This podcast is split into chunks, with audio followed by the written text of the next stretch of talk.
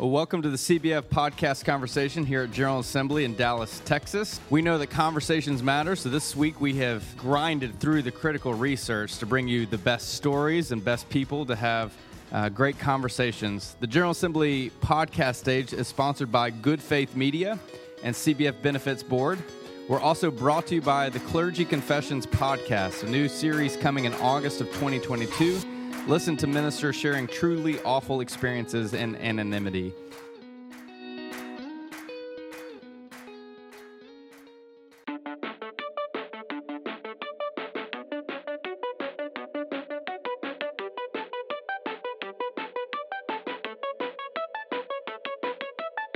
Welcome to the CBF podcast conversation. We know that conversations matter, so each week we are grinding through the critical research to bring you the best stories and resources of people doing groundbreaking and innovative work in renewing God's world. I'm Andy Hale, your CBF podcast host, and this year we're celebrating our seventh year of the podcast, bringing you even better interviews worth your time, attention, and collaboration. These episodes are not intended for you to listen to an island unto yourself. Get online, share your insights, thoughts, and feedback from the podcast with us on CBF's Twitter, Facebook, and Instagram pages. We also want you to join the CBF podcast community through our CBF podcast listener support page at cbf.net backslash podcast support. We see you, Pasadena, California, Louisville, Kentucky, Beaverton, Oregon, and Frankfurt, Germany. First time listeners and long time listeners, we are grateful you are here for the conversation. We want to give a special shout out to some of our listener supporters, including Carson Fushi, Caroline Bell, Cindy Foldenlore, Trip Hawthorne, Carla Mike Wick, and a generous anonymous donor that keeps giving in honor of CBF Grunt. And before we move on, we want to give a word of gratitude to our annual sponsors, including Central Seminary, the CBF Church Benefits, and the Baptist Seminary of Kentucky. This podcast is presented to you by Central Seminary a historic Baptist seminary founded in Kansas that now is diverse, cross cultural, and ecumenical with a significant global footprint. Leading with the values of community, empathy, growth, and tenacity, Central Seminary equips students with the theological knowledge, spiritual insight, and practical skills needed to lead in an ever changing world. We cultivate an inclusive, multi language community of reflection where critical thinking and discernment are welcomed and encouraged. Central offers numerous graduate degrees and certificates, including Doctorate of Ministry in Creative Leadership, Master of Arts in Counseling, certificates in Chaplaincy Studies, and Peace and Justice Ministries, and much more. Most programs are offered fully online. To learn more, visit cbts.edu or search for Central Seminary, Kansas City. Our guest at this live General Assembly podcast stage is Reverend Victoria Robb Powers and Reverend George Mason. Victoria is the executive pastor of University Park United Methodist Church in Dallas, and George is the semi retiring senior pastor of Wilshire Baptist Church. Uh, thank you for joining the conversation. Thanks, Thanks for having us. All right, we're here to discuss how George is going to use his full retirement account to give uh, fellow pastors block grants and 50,000, 100,000, and half million dollar uh, segments. So. That's right. That's exactly right. Yeah. That's just what we're going to do. well, before we get to our, our conversation piece, uh, you know, we, we have to stop and, and recognize, you know, you are you are retiring and you're have this tremendous legacy in CBF life here in Dallas at Wilshire. Um, how are you feeling at this at this point in the process? Most days, great. Uh, it's uh, you know, I, I think it's going to be up and down in certain experiences where you. I, I find myself walking into the building and being nostalgic and thinking, wait a minute, this is not going to be my office and those sorts of things. And then, you know, I, I, I find myself thinking, oh, I, I, don't have a pulpit anymore. I used to um, prepare a comment on Uvalde and all sorts of things, Roe, and, uh, and, and now uh, I've got to find other outlets. So there's, there's some sense of loss about that, but uh, mostly it's gratitude. And also I've discovered what weekends are for most people, you know, which is a really yeah. different thing. Yeah. Oh, nice. Yeah. I, am pretty sure you'll be invited to preach at places. And, Maybe uh, so. Yeah. I don't know if you've been strategizing, kind of the last six months when you, you're announcing your retirement, you spend that time, you know, planting bugs around your office uh, so you can listen into uh, to the next conversations. Yeah. All right, we're here to talk about Perkins School of Theology. It's a graduate program at Southern Methodist University. Um, George, how'd you, how'd you get it connected with the school? Well, Dean Craig Hill was a um, faculty member at Duke Divinity School, and when he came to be the dean at Perkins, uh, he remembered fondly the experiences with the Baptist House of Studies at Duke, which really is a tremendous program, and, a, and, and Curtis Freeman has done a great job with that. And uh, I had served on that board for many years, and so uh, he knew I was just down the road, so he called me and said, We'd really like to do this here at Perkins. Can you help us? And so it, it fit pretty well with me because I knew what Duke had done, and so we just really sort of replicated their model. And uh, Jaime Clark-Soles, who is a New Testament professor there, became the director of the Baptist House, and she's a Baptist at Royal Lane Baptist. And so it was uh, kind of an easy start, but we've been building ever since. Uh, we've been fortunate to have gotten uh, significant encouragement from the Baugh Foundation and uh, grants that have given us the opportunity to tell students that money is really not going to be the issue for you. You have to uh, think about what kind of education you want, and if you want to come to a fully inclusive uh, s- school that is uh, an ecumenical education, but with uh, really fine Baptist scholars and a community that you can uh, be part of, then this is really a viable place for you to come. Yeah. Victoria, you kind of have a unique angle in the sense of you grew up Baptist, now you're serving in Methodist Church, Methodist University, Baptist House. So, how, how did you yeah. get connected to all this? The Baptist House has been the perfect fit for me in my experience because I grew up Baptist, I was raised Baptist, I was ordained Baptist, I'm still a Baptist, but I've been serving in the Methodist Church by extension of another denomination for the last eight years. So I know a thing or two about what it's like to be a Baptist in a Methodist landscape.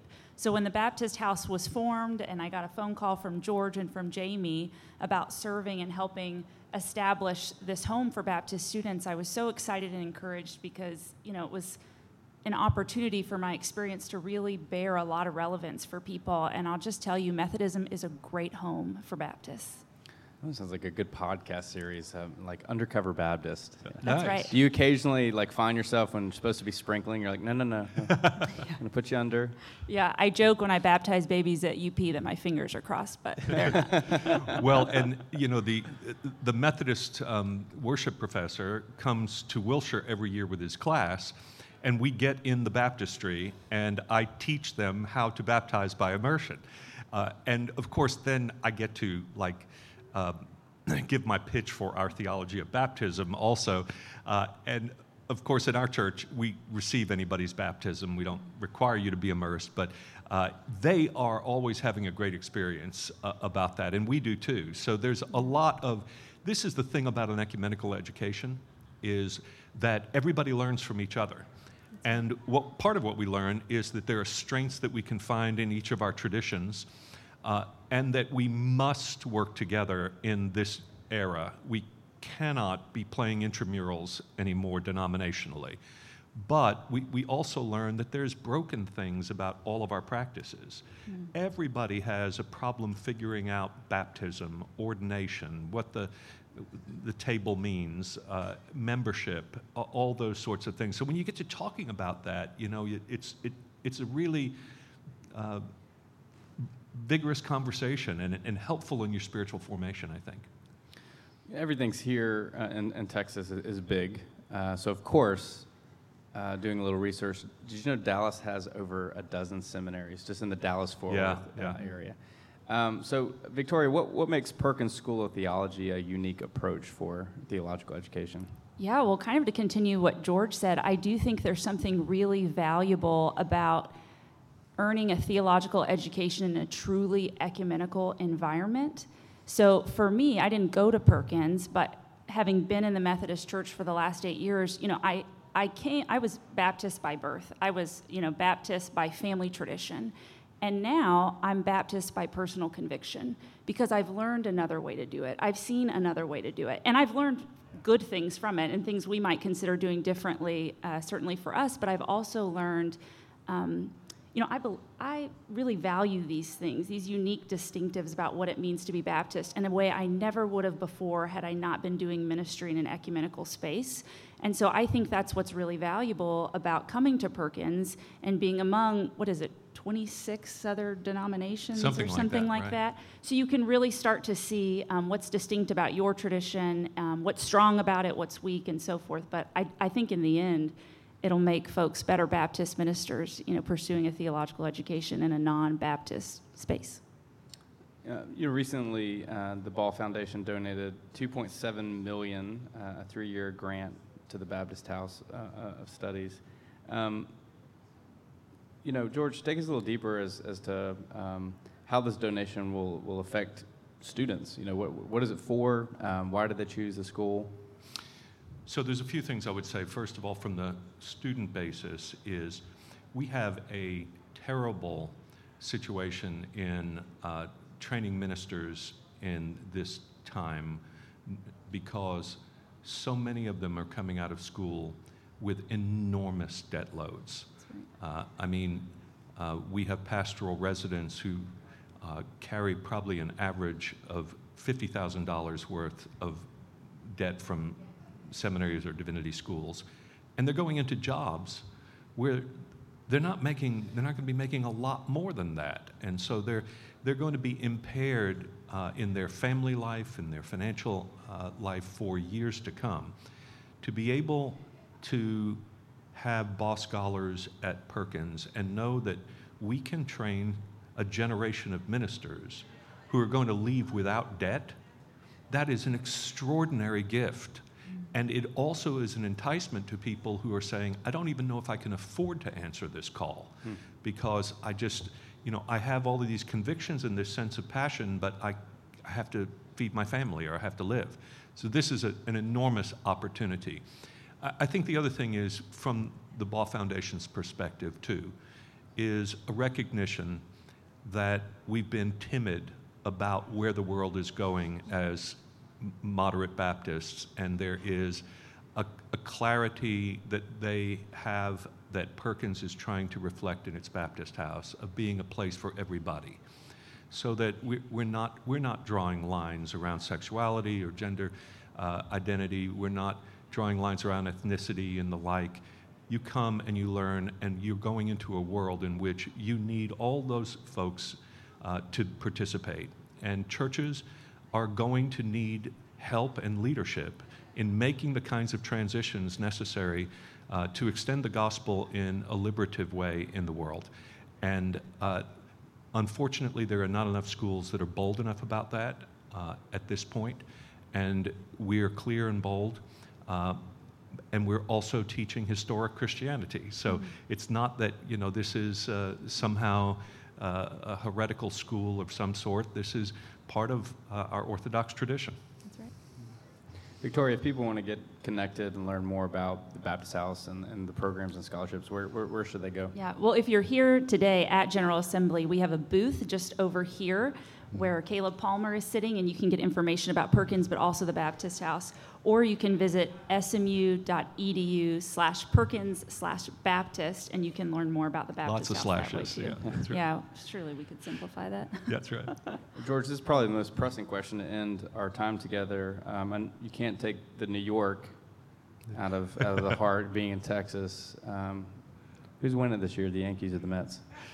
Careful, careful. Yeah. So, so here's the thing, Andy. Right? You know, if you grow up in New York, it's either the Yankees or the Mets. It's not the Yankees and the Mets, right? So my dad was born in Brooklyn and was a Dodgers fan, and never forgave the Dodgers for moving to LA, right? So he was off of baseball until the Mets came along. So my family was Mets all the way. you know. Correct answer. Yeah. Uh, we can end Yeah. the podcast now. Okay. Thanks, Andy. Thanks, Andy. This podcast is presented to you by CBF Church Benefits.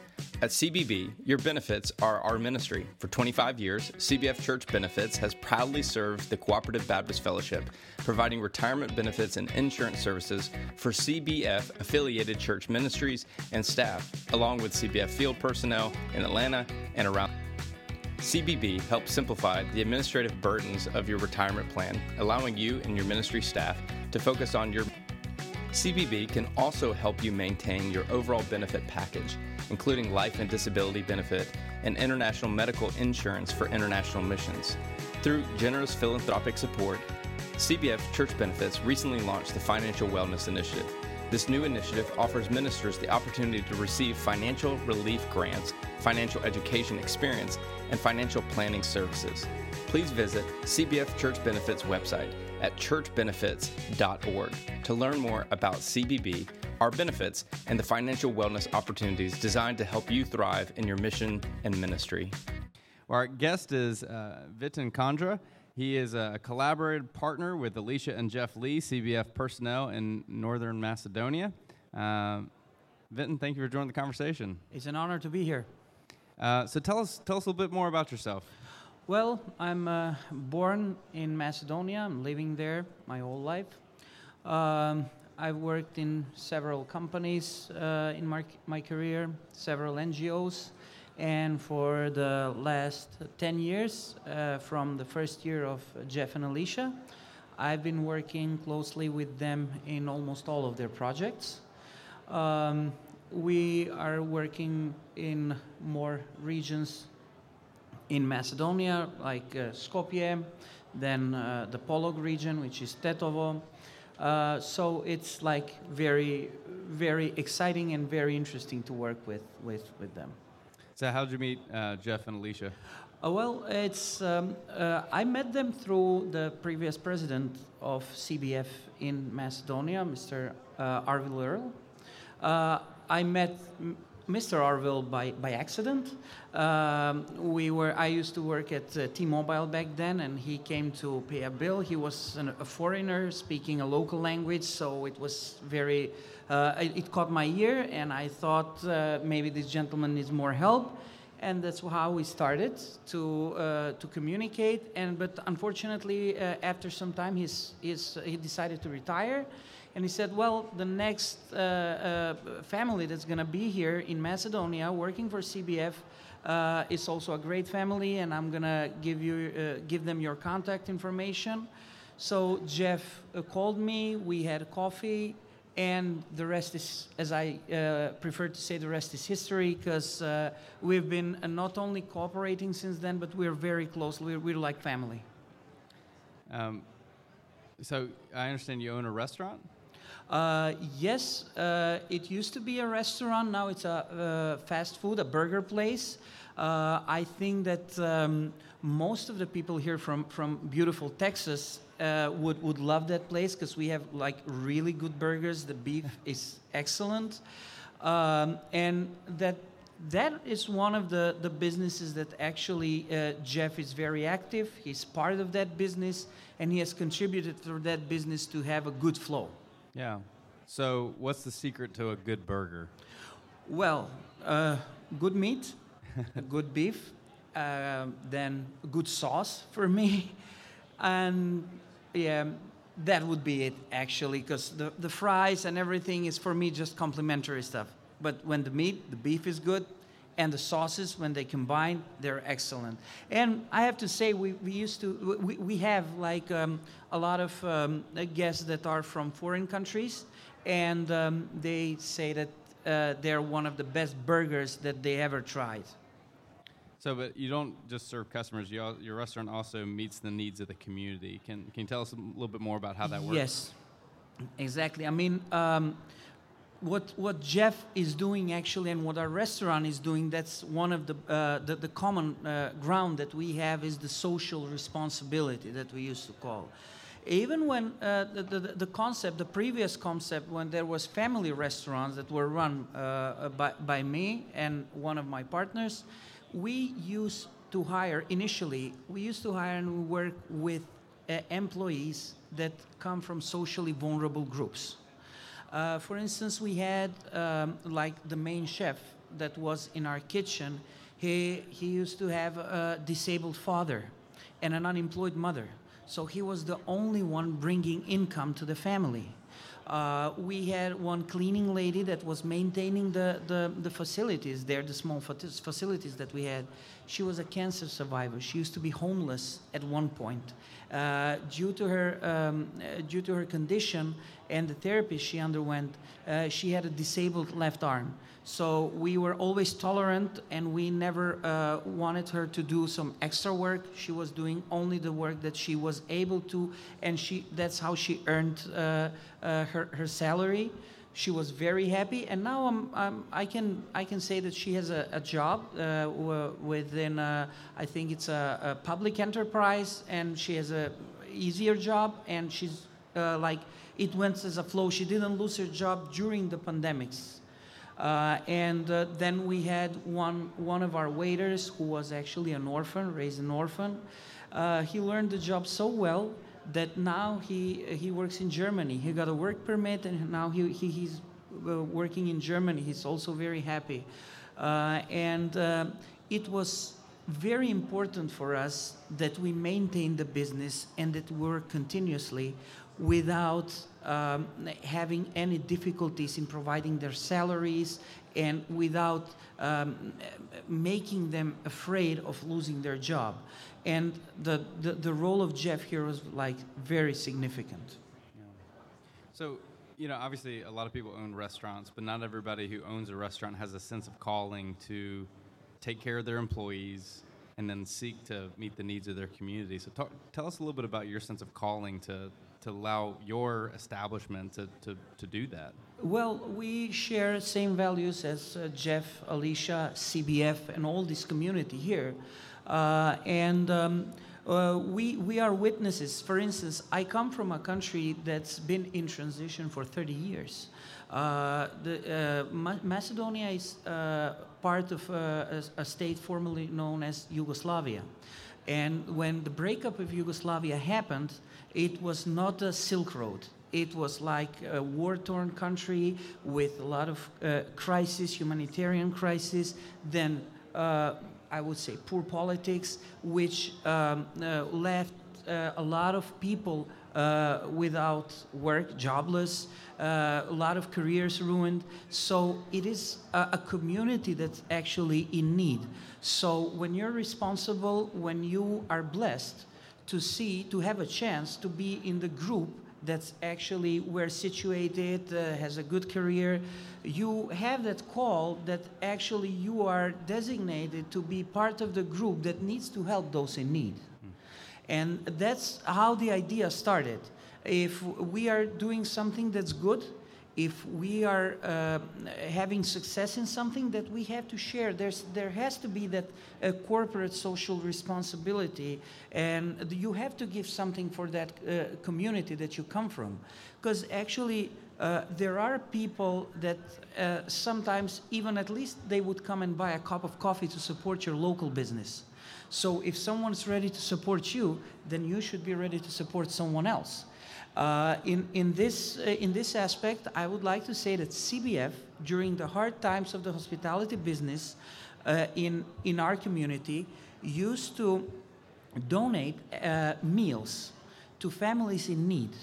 And that was um, uh, during the hardest time of, times of COVID. So it was like a double help it would help our restaurant because they were buying the food at our place, and then they would distribute it through a local NGO to families in need. And in less than four months, I can proudly say that CBF has donated hot meal for 1,160 families in need, like genuinely uh, families that are really uh, with, with very, very, live under very bad conditions. Wow. Well, let me just uh, affirm you and, in your approach. Not everybody thinks the way you do. Not everyone thinks, let me give back to the community that I'm part of. Let me take care of my neighbors in such a way. Um, so that's remarkable. Uh, thank you. Well, that's that's again. I have to say, uh, our our friendship with Jeff, uh, uh our we have a group that we call like friends like family, and uh, we share the same values. Um, I also am, am, ra- am raised to, to, to help people. I've been helped through my life. So I know the, the, when, when someone helps you, you have to help someone behind you. And that's how you, you build success. Because, uh, you know, success can be many times one sided. I, uh, I, believe you, you understand what, what's my point. So, you know, people uh, are in some hard position in their lives, they achieve something and they don't turn back. They don't see where they came from. Mm. So that's not something that, that's valuable for me. Um, I had a, under the circumstances that our country was, was, was developing and is still developing, I can say that I had a, a, a very decent life and a, a, fair chance for a career. So that's why I'm very thankful. I'm thankful to God and I'm thankful to, to, the, to my friends that actually think alike me because you know it's, it's not easy when you have to do job of convincing you know others about good deeds but luckily I'm in a, in, in, in a surrounding that, that most of uh, my family and my friends share those values one of the remarkable aspects of your partnership and friendship with Alicia and Jeff is is this this cultural divide that y'all have been able to cross Yes. To do work together. So I wonder if you'll give us a glimpse into um, how that relationship was formed and, and why that cultural divide has been able to be crossed. Well, uh, also the Balkans is known as a place, a region with different cultures from different uh, national and religious background. Uh, so you, there's, it's again a matter of choice. You choose. You want to be um, someone that's selfish, that thinks only about himself, or you, would, you want to appreciate diversity. So appreciating diversity is always, as, uh, as per, per, my understanding and for my, per my belief, it's always a success story. It's always the right formula to achieve uh, a better society, better community, because we are in need there for that. As I mentioned, we, we used to be a, a, a war-torn region. Uh, the, last, the, last arm, uh, the last armed conflict was in Macedonia in 2001. So if you remember uh, all those traumas that uh, some of uh, uh, people from my generation used to go through, then it's easy to, to uh, make a distinction between black and white. So uh, that's why we appreciate the, the more we're diver diverse, the more we come from, from different backgrounds, we think that we're stronger. And there's one other thing. There are a lot of common values that different ethnic groups, different traditions, different faiths, different religions share with. So that's how we, we always uh, we always cherish the values. We always cherish the positives. We, we, even if we criticize each other, we try to be reasonable. We try to listen to, to, the, to, to the other uh, uh, uh, side. So that's, that's how we function. And it would be like great. We, I, I had the opportunity here to see very uh, much like few familiar, actually, few familiar faces uh, that had visited Macedonia, and they can tell the same. And I, I invite always people from the CBF community to come and see what the Lee family is doing there, how CBS is functioning, and actually how CBF is making an impact there. What are your takeaways from your time here in Dallas? Um, I'm impressed. Uh, I was expecting something like this, but I'm impressed uh, from the network. I'm impressed from the organization. I'm impressed from people with with background that I can only learn. Uh, I can learn how to be a better person, how to be uh, a better professional, and uh, how to always seek for, for, for new paths and new ways of success and impacts towards my community back home. Vitan, thank you for sitting down and have a conversation, but more importantly, thank you for enriching our experience here this week by being here. It was an honor. Thank you. Since 2016, CBF has brought you over 100 episodes of interviews with authors and practitioners for conversations that matter. These stories of creativity and innovation have garnered weekly support from around the United States and the world. We are inviting you, the listeners, to join us in connecting with the podcast. Become a monthly listener supporter and receive some perks, including name recognition on the podcast, questions for upcoming guests, free books from the podcast, joining the podcast for an interview, and a VIP experience with the General Assembly podcast guest. There are five levels of listener support, starting at $5 per month. For less than the cost of a pumpkin spice latte, you will be featured by name on the weekly podcast episode. For more information and to join the community of listener supporters, visit cbf.net slash podcast support. Our guest is Jim Morrison, the CBF Church Benefits Financial Wellness Initiative Director, and Rob Fox, the President of CBF Church Benefits. Gentlemen, thank you for joining us for the conversation. Thank you, Andy. It's great to be here with you.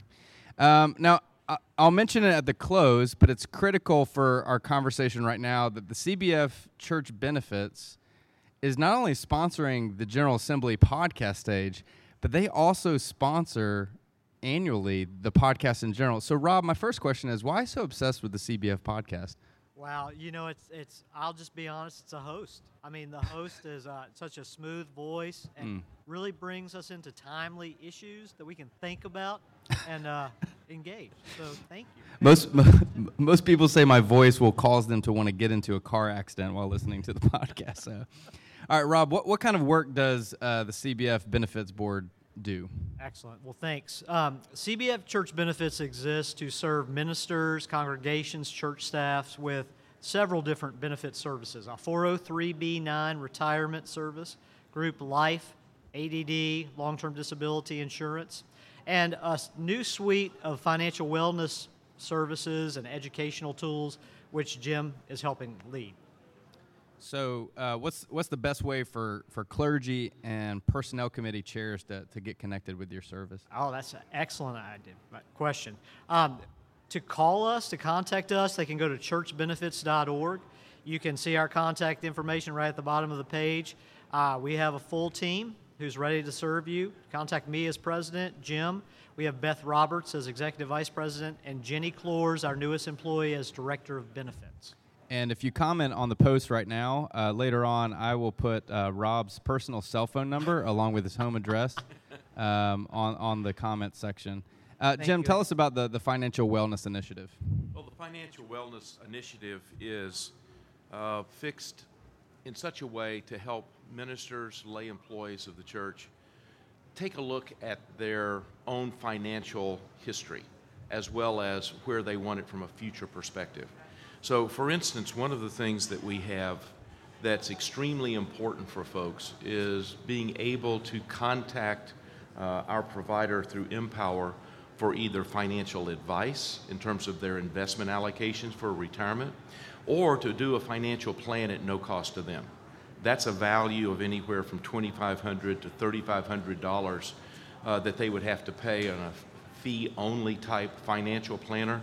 But they can get that through the benefits board through Empower with registered advisors, uh, certified financial planners, uh, and it enables them to do a financial plan, taking a look at their needs, wants, and wishes over three, four phone calls. Uh, and it's extremely valuable and extremely helpful. Robb and I both have gone through that program. We've had about 25 other ministers to date since we rolled it out uh, end of last year who've taken advantage of that. And for ministers, another advantage, not only to the planning aspect, not only to the opportunity to take a look at where they are now financially, where they want to be in the future, uh, is that they can include their spouses with that uh, and in that conversation, and it helps for a broader conversation between spouses as it relates to their financial presence as well as the, the future. And it's a great program. And in addition to that, we provide ministers, uh, once they've completed that program, a $500 employer contribution to their retirement account. And so over uh, a 10, 20, 30 year ministry, that $500 when invested only at 7, 8% is going to grow into a couple of thousand dollars by the time they would need it for retirement.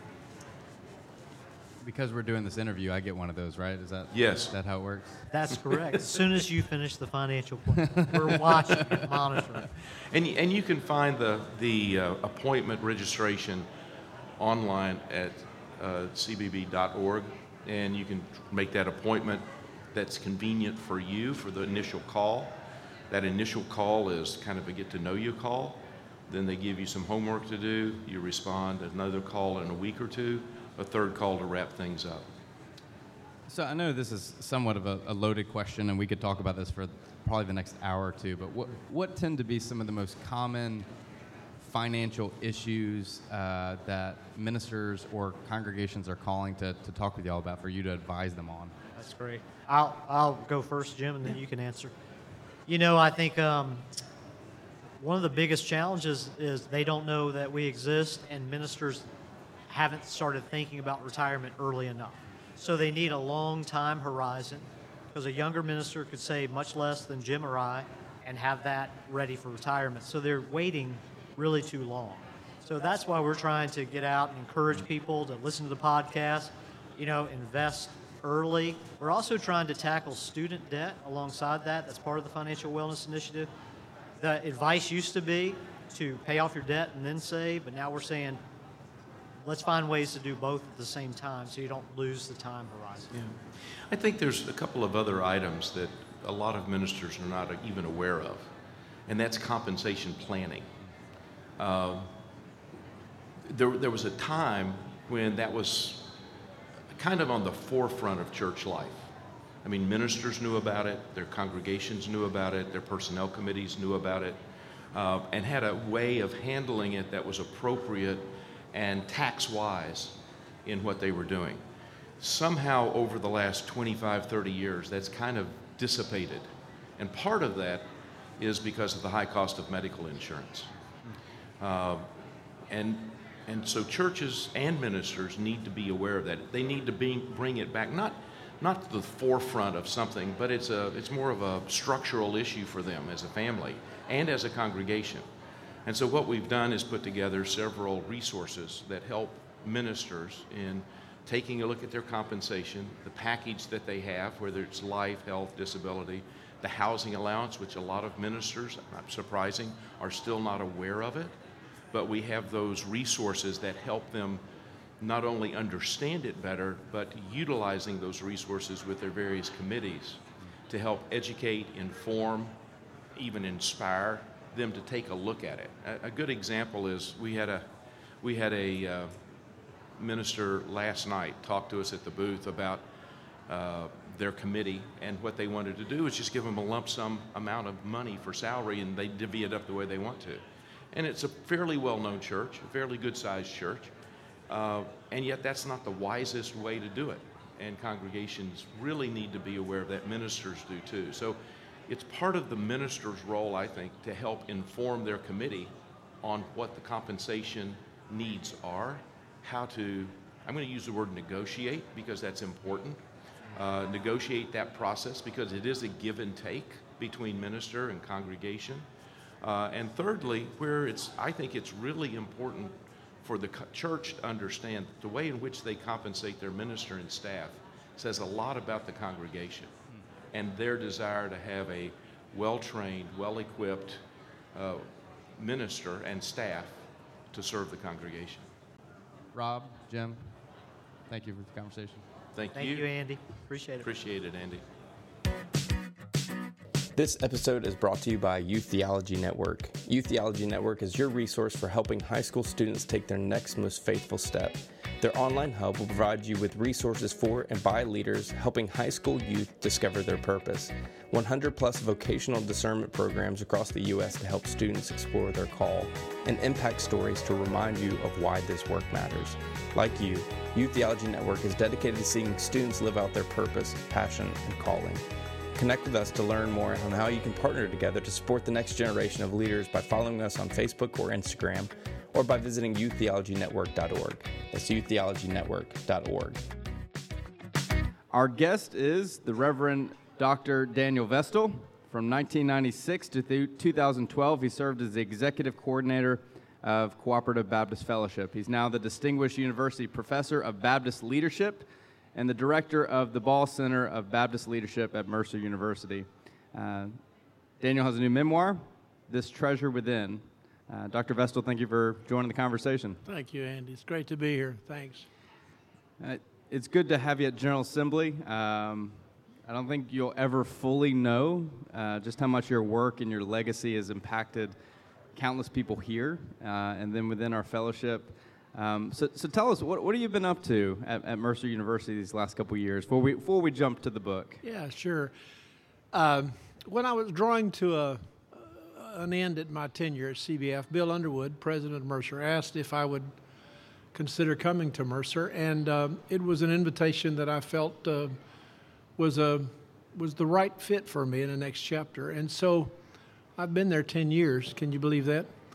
And um, my primary focus is working with congregations in helping develop lay leaders, uh, providing resources and opportunities for theological education for laity. And my colleague uh, Libby Allen and I have worked in a number of ways.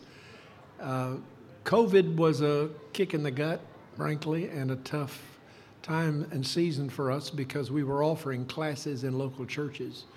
And uh, when COVID hit, uh, local churches, like everything else, that stopped. We've done some online classes, but um, the writing of the memoir was the was really the focus of the last two years. Uh, now that hopefully we're getting to a place where we can go back into in-person gatherings, we're going to restart in um, offering leadership classes for, for laity. Also, uh, we've hired a young man by the name of Harrison Litzel, a McAfee grad, who is working in uh, helping develop resources for local congregations in uh, children's ministry, children and family, congregational leaders, lay leaders who work with children and families. And then also, uh, a colleague, Jake Hall, is uh, working with me in ministry with uh, initiatives in culture and uh, faith outside the local congregation. So, a lot's going on, and I'm enjoying uh, my ministry at Mercer. Let's, let's Let's turn our attention to the book. I told Daniel beforehand, I hope you're okay talking about yourself for 15 to 20 minutes. um, it was joy to read and learn about your life and work well before you were, um, you know, introduced to Cooperative Baptist Fellowship, including um, you coming up, uh, from preacher stock. Didn't know uh, about that. Your, your father was a pastor and grew up right alongside his work as an evangelist. How do, how do you think your calling uh, was, was shaped uh, from your upbringing, you know, to go, to go into ministry? How, how much do you think that had played a part in I think, you're now doing today? I think it's a very significant part. Uh, uh, my father was the towering figure in my life, and um, I, I, would watch him preach revivals, and uh, was just tremendously impacted by him. Wanted to be like my father, probably wanted to be my father uh, in many ways, and I can't ever remember a time in my life when I didn't want to be a preacher. And uh, I, have doubted a lot of things in my life. I've doubted my faith. I've doubted the Bible. I've doubted whether there is a God. But I've never had a question about my vocational identity as a preacher. Uh, that later morphed into a, a vocational identity as a pastor. But early in my life, influenced by my father, yes, um, early, I knew I wanted to be a preacher of the gospel. Of course, when you were being trained as a pastor and serving in those early years, there was a lot of theological diversity within the Southern Baptist Convention. Take us, take us back before the split. Okay. Take us back to the 70s and 80s when unity seemed to matter more than creedal control. Yeah. I think there was, there was diversity.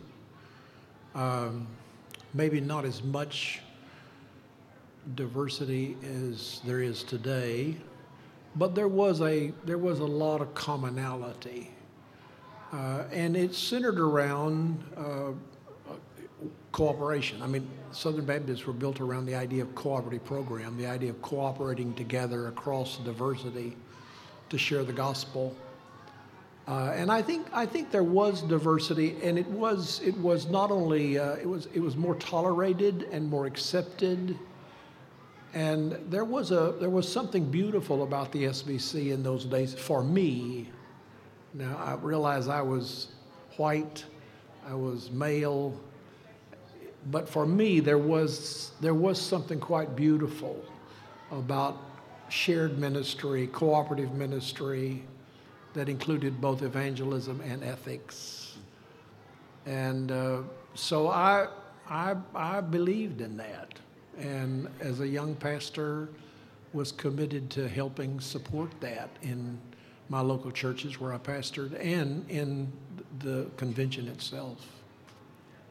You, you pastored multiple churches in Texas and then in Georgia. Um, as I would lovingly called, the mess began to ensue. yes. Sowing seeds of, of discord that would cause thousands of Baptists to leave the convention to start something new. Yes. Um, talk to us about the experience of the pursuit of, of control and power grabbing and backdoor deals and backstabbing that took place, leading to what most have coined the fundamentalist takeover of the Southern Baptist Yeah. Convention.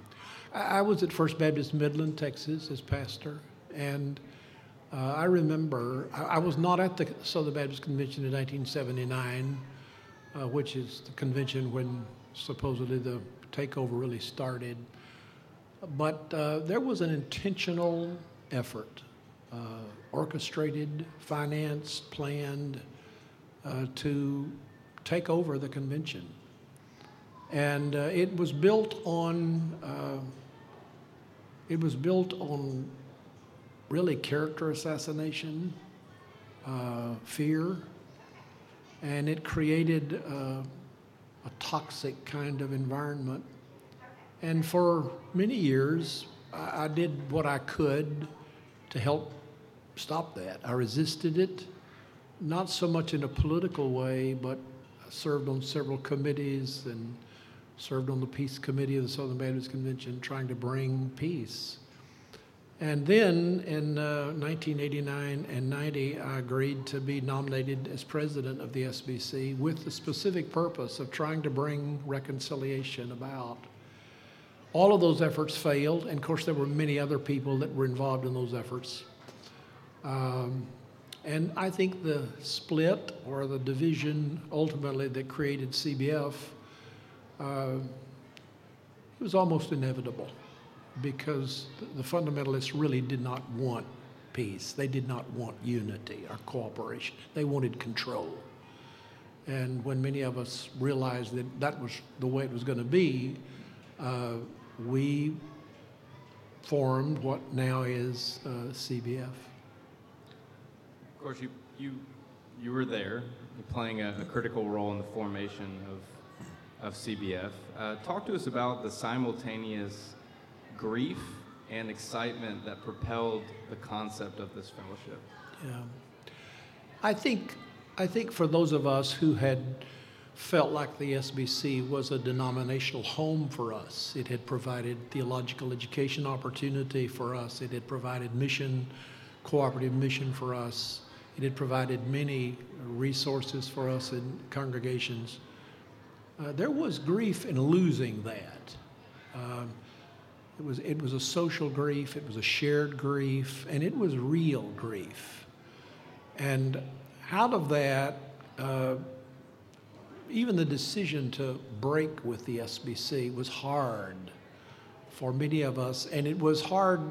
Uh, it, it, it took time for different people to grieve and separate over a period of time.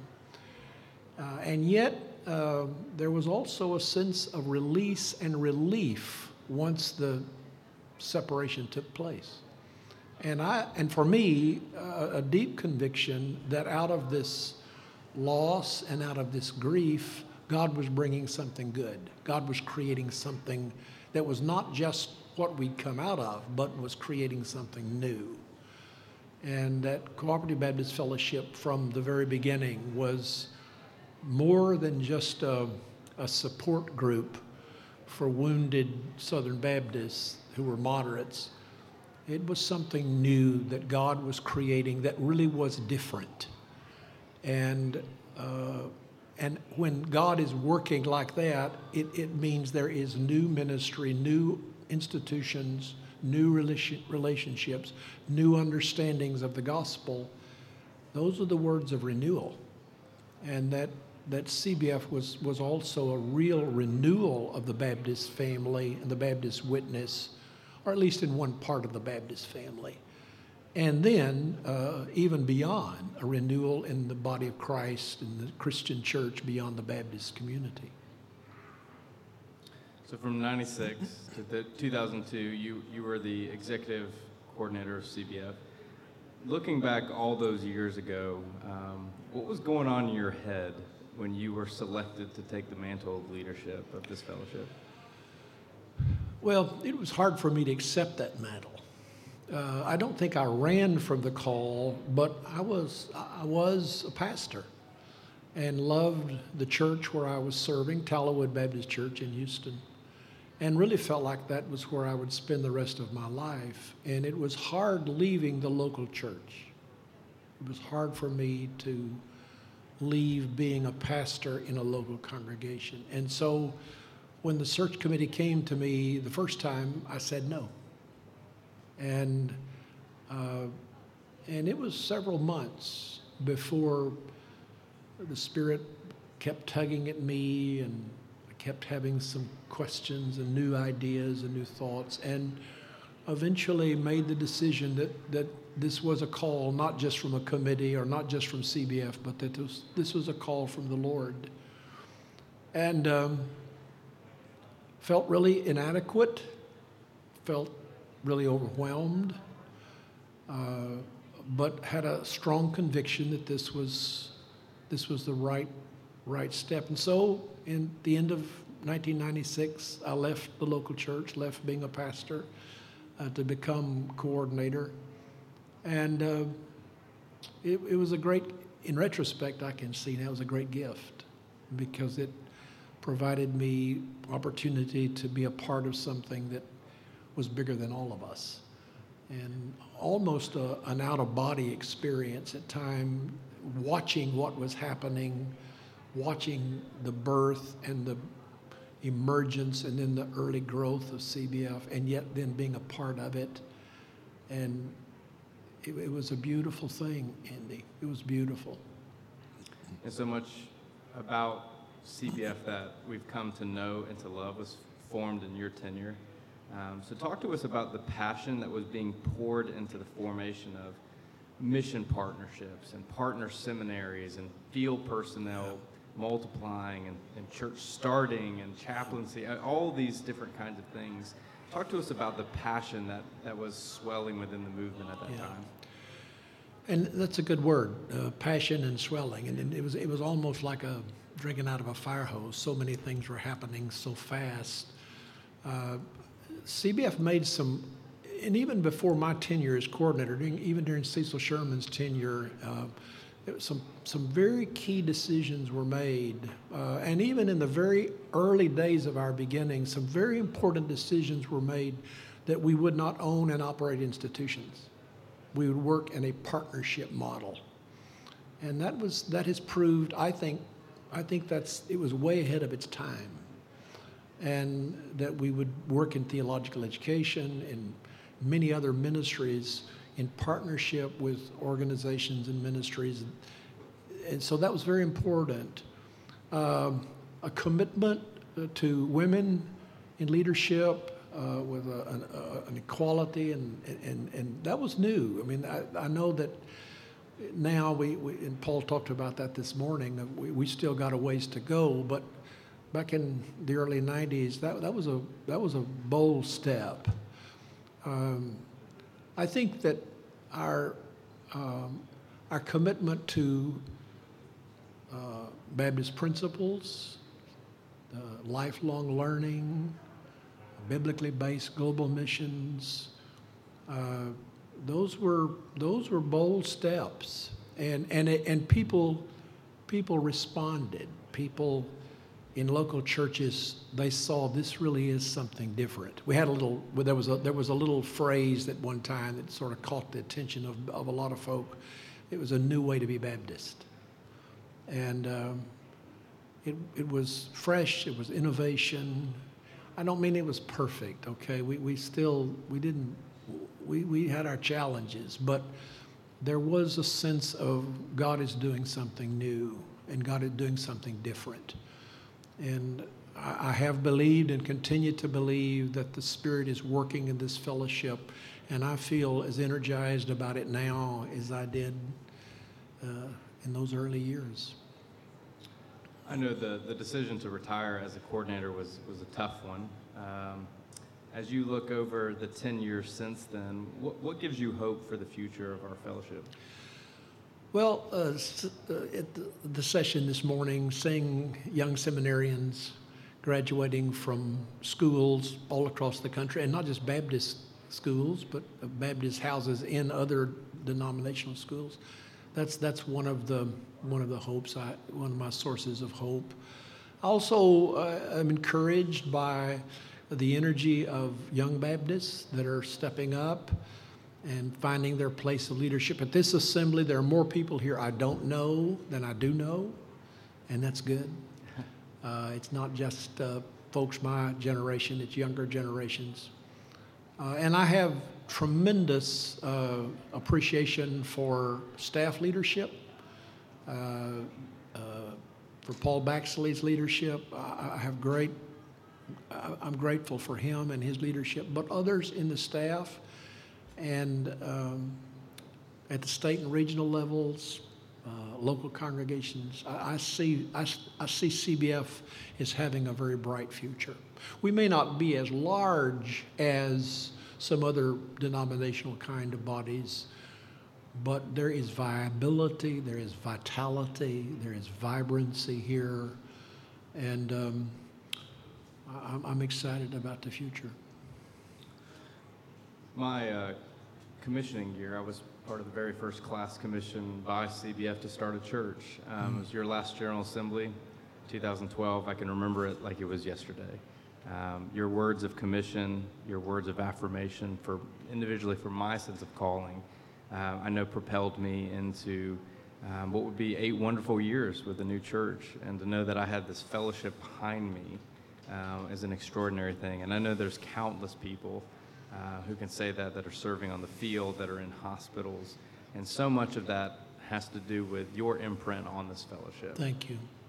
Um, I want to turn to some pretty critical questions to see a side of Daniel Vestal that maybe we haven't seen before. And so these are the CBF's podcast, Five Critical Conversations. So uh, the first question is uh, What's your favorite ice cream flavor? Oh, gosh. Well, that's really important, isn't it? Uh, I, I like uh, mint chocolate chip. Is that, is that okay? it's, it's your opinion. Personally, I, I'm, it's not going to be ever on my palate, but uh, if, if, you, if you could only read one book besides the Bible for the rest of your life, what would it be? Oh, my. One, one book. One book. You can only read one book the rest of your life. And the Bible, we're going to go ahead and say the Bible counts. Yeah. So you have to pick something else. It would probably be N.T. Wright's book, uh, The Resurrection of the Son of God. Do you have a hidden talent? And if so, what is it? I like to cook. Favorite go to meal? Um, oh, I like a, a, a pork tenderloin Okay. with some, or I like a, a chuck roast with nice vegetables in it. And, I mean, I'm not a great cook. I'm not a chef, but but I do like to cook. I cook breakfast every morning. So, for Arlene and me. If you could pick one superpower, what would it be? Oh my! Uh, One of my grandkids the other day, when they were younger, Arlene was putting one of them to bed, and and and, and they said to her, they said um, she asked she asked the question if you could if you could ask God anything, what would it be? And and and and and this grandchild said, I would ask God, how did those superheroes get their superpowers? oh, I think I'd like to fly. You know, Yeah. I'd like to fly. All right, so I'm going to nuance this question for you. Yeah. We've, we've been to General Assembly in D.C., we've been to Orlando and Tampa, we've been to Fort Worth, we've been to Dallas, we've been to Charlotte, we've been to Raleigh, we've been to Atlanta. If there's one place you wish we would have picked under your tenure to hold General Assembly, where would it be? That we didn't pick. That we didn't pick. Where, where should we have gone? Where would have been a destination General Assembly? Ooh. Well, you know, I, I love New York, and um, I would love. We don't have many churches in the Northeast, but that would have been fun for us to shine our light maybe in New York City. I was kind of hoping you were going to say Las Vegas. no, I, I went to Las Vegas for the Southern Baptist Convention, yeah. and that is not a happy memory for me. I don't want to go back. yeah, I, th- I, think of a lot of these uh, cases that are coming out now find their roots back when I went to Las Vegas. Uh, well, Daniel, thank you for making the time to have this conversation. It's an honor to, to, share time with you. Uh, again, your impact on our fellowship is so far reaching and immeasurable. And uh, thank you um, on behalf of CBF Podcast for, for, for coming, making the time to do this and for, uh, for writing this book to inspire us and the next generation of ministers. Thank you very much. We need to pause to tell you about one of our annual sponsors, Baptist Seminary of Kentucky. Have you ever wanted to study the life and teachings of Baptist ministers whose work in civil and human rights changed the world? Have you ever wanted to read and watch other speeches given by Dr. King? Are you concerned with the way King's life, teachings, and legacy are used by contemporary political and religious leaders? Are you a local pastor or church leader and want to take an evening course at a seminary? Apply today to audit the life and theology of Martin Luther King Jr. at Baptist Seminary of Kentucky, by Dr. Lewis Brogdon. Visit bsk.edu backslash MLK to learn more. Okay, that's it. That's our conversation. If you want more, be sure to subscribe to CBF Podcast on all major platforms, including iTunes, Amazon Music, Spotify, SoundCloud, and Google Podcast. Don't forget to like and share this episode on your favorite social media platform. Be sure to support our annual sponsors by visiting their websites. Again, that's Central Seminary, the CBF Church Benefits, and the Baptist Seminary of Kentucky. Check out cbf.net for more information about church starters, field personnel, advocacy work, and much more. And uh, oh, yeah, I think we mentioned that you should uh, join the listener support community at cbf.net backslash podcast support.